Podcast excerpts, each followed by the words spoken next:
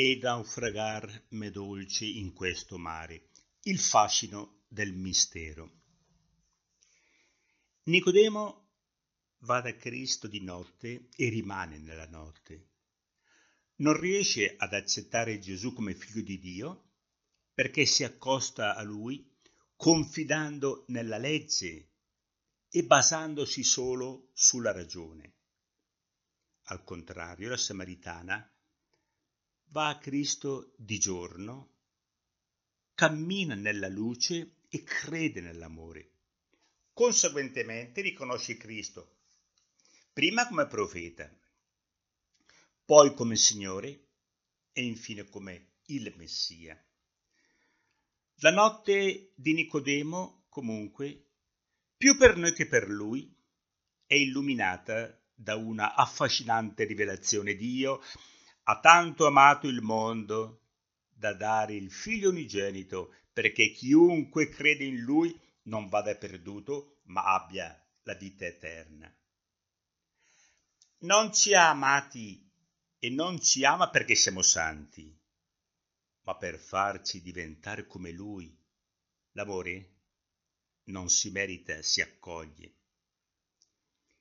E per farci santi il Padre ci dà la sua parola, la vita stessa di suo figlio e il respiro, Ruach, lo Spirito Santo, il respiro che permette la circolazione dell'amore tra lui e il Verbo eterno. E questo respiro d'amore, ripeto, lo Spirito Santo, lega ciascuno di noi alla Trinità Beata e rende noi un solo corpo il corpo di Cristo. Siamo di fronte a un mistero che acceca la mente ma riscalda il cuore. Mistero. La parola mistero non rimanda a una realtà oscura, ma a una esplosione di luce che ci fa chiudere gli occhi per vedere, chiudere gli occhi per vedere, vedere che cosa? Dio e amarlo come egli ci ama. A chi vi pone la domanda, che volto ha questo Dio per te? Posso forse rispondere con un silenzioso sguardo gravido di mistero oppure intonando un canto o muovendo passi di danza.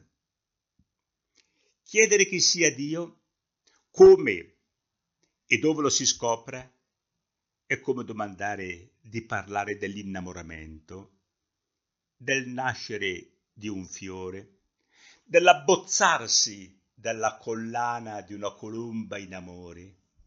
È come la pretesa di svelare il mistero della vita. La vita si intuisce guardando il chicco di grano che marcisce. Gli occhi materiali colgono un fenomeno di corruzione. Gli occhi della fede invece già intravedono la spiga e gioiscono, gioiscono pensando al raccolto. Appunto con gioia il cristiano guarda a Dio, con occhi di fede e con un cuore innamorato. E per rafforzarsi nelle sue condizioni, convinzioni, ricorre alla parola di Dio.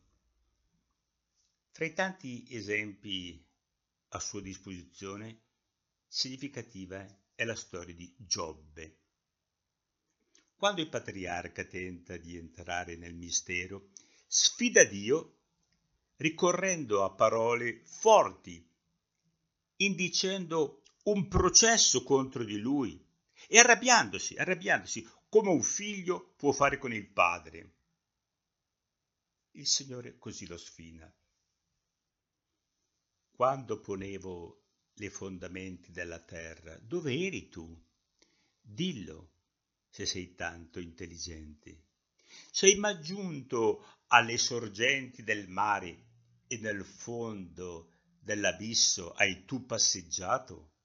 Gli fa mille domande. Si legga il capitolo 38 di Giobbe, oltretutto è molto bello dal punto di vista poetico. Gli fa mille domande e da queste domande che il Signore gli pone, Giobbe intuisce che bisognerebbe essere più grandi di Dio per poterlo comprendere.